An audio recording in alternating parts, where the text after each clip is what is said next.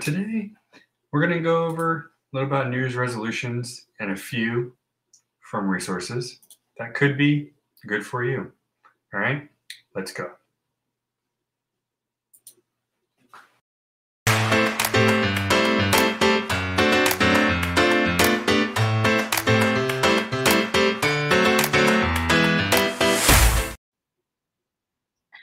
All right, everybody. I just realized the title on screen is our other show. This is Everyday Heroes, but we also do run Ultra Universe Live. I am your host, Rob Glasser, up there. Um, so today I figured it is, you know, a couple weeks away from the new year, and we here are doing some stuff. We're actually going to do um, a really cool journal. Uh, Commit 30 is the journal, and every month you do a series of uh, goals and activities, and you get to reward yourself on the last day. So we uh, we might actually share that on here with you, see how and let you know how it goes. But we figured, um, and again, a lot of these articles that I'm reading come from last year.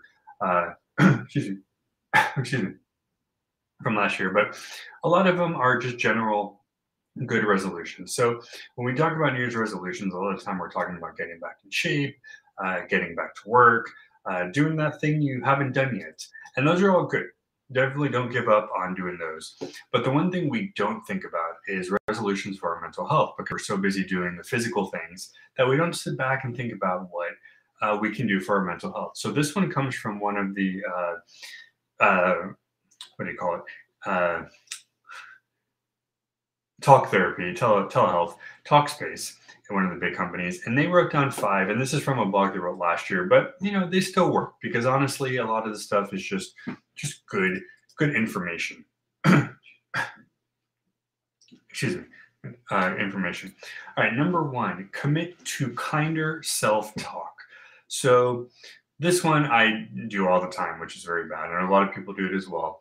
It's putting yourself down, it's calling yourself names really sometimes the worst bully can be yourself because you don't think that you are up to or able to do the things that you're supposed to be doing. So the first thing they suggest is try to learn how to speak to yourself kindly because honestly if you can't do that to yourself, it is hard to do it to others. So instead of, you know, calling yourself you know, maybe, oh, I can't do this, I'm, I'm stupid, whatever.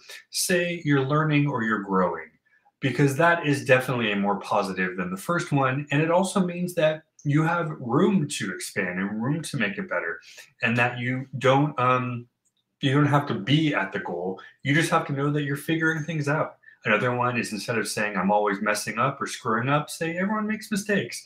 I know that's kind of a cliche but again it's the same thing. I myself the, these first two i do all the time to myself and really i am learning that in order to feel better and to do better for myself, I need to tell myself of the alternatives. And the last one here, I can't do this, turn it into this is kind of tough, and I will do the best I can to succeed. You don't have to put yourself on the spot. You don't have to say, I have to get this done.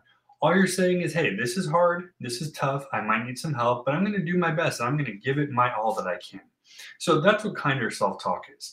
It's basically talking to yourself politely and telling yourself, hey, you deserve a pat on the back. You did this. One of my favorite people I follow, uh, the latest Kate by uh, Kate Allen. I'm looking at the calendar that my wife got me here. She draws these amazing little pictures of cute animals and creatures, and all of them have great quotes. Let me actually look on the back here and see. So, for instance, this one is a. Uh, oh, I can't even see what I'm looking at. This one's a unicorn. It says, No self hate you're too cute for that. Um, and all it is is every day there's a new uh, photo with a quote to kind of, you know, as a mantra, as a affirmation. So those type of things are really good. Number two, practice gratitude. So of course, um, being thankful, being helpful, um, being gracious are very important. Um, let's see. So they've shown that practicing gratitude can increase can decrease stress and increase resilience, happiness, and self-esteem. It's also linked to better relationships and better physical health. What do you know? Um, it can take many forms. The key is to do something that doesn't become a chore, but instead evokes true feelings of thankfulness. You could write a few things down that you're grateful for. You can write a thank you note to someone, um, or even do meditation. Uh, but show your thankfulness. And really, in order to be helpful to you, you need to show others that you are very thankful and appreciative of what they do. Number three, learn to say no. So, this is always a problem for people that are on the go. I always want to be a people pleaser. So, I always say yes. Um, but sometimes it's okay to say, hey, let's do something else this time or let's uh, let's relax let's let's leave that for another day and again saying no does not literally mean saying no it's more of a you know if you're not up to something and you might want to do it later or maybe just something you want to do just say hey i'm really not into that. Can we do something else? Or hey maybe i'll catch you next time and do excuse me. Maybe i'll get you next time or catch you next time and do it uh, with you then. But really, the important part of this is to show yourself that it's okay to deny things to happen. And, you know, don't let it take too much out, but don't let things get so ingrained in yes, yes, yes that you just burn out so quickly. Number four, prioritize joy. Now, I know that sounds silly. Like, why would you not want to put happiness first? But those of us with depression, anxiety, and OCD, and all the other stuff, uh, putting joy first or finding joy is very hard.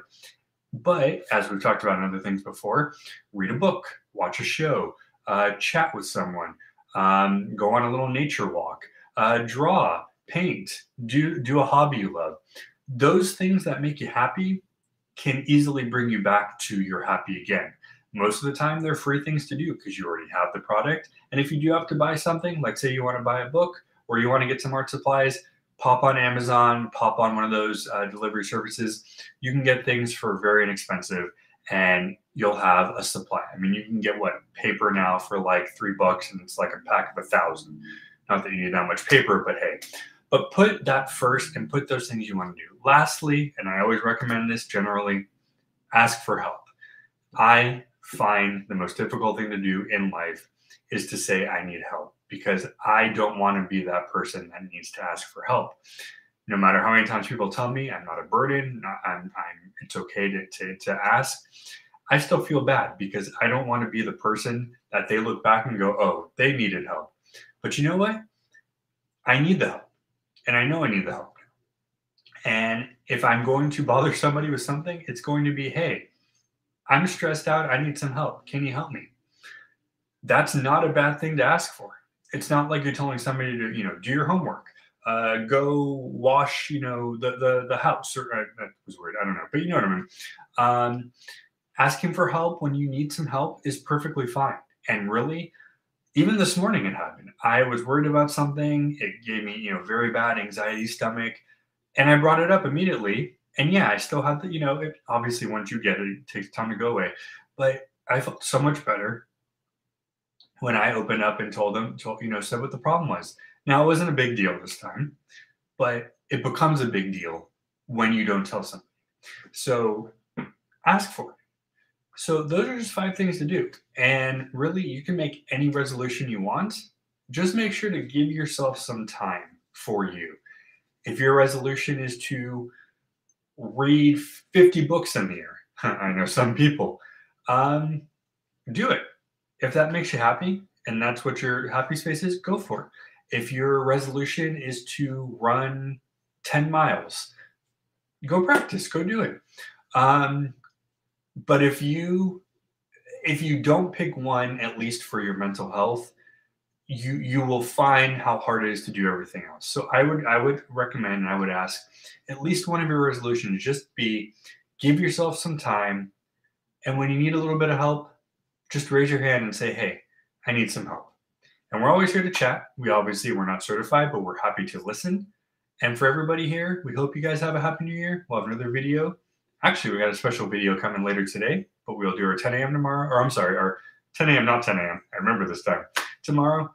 Until then, guys, stay happy, stay healthy, stay nerdy. May the force be with you all.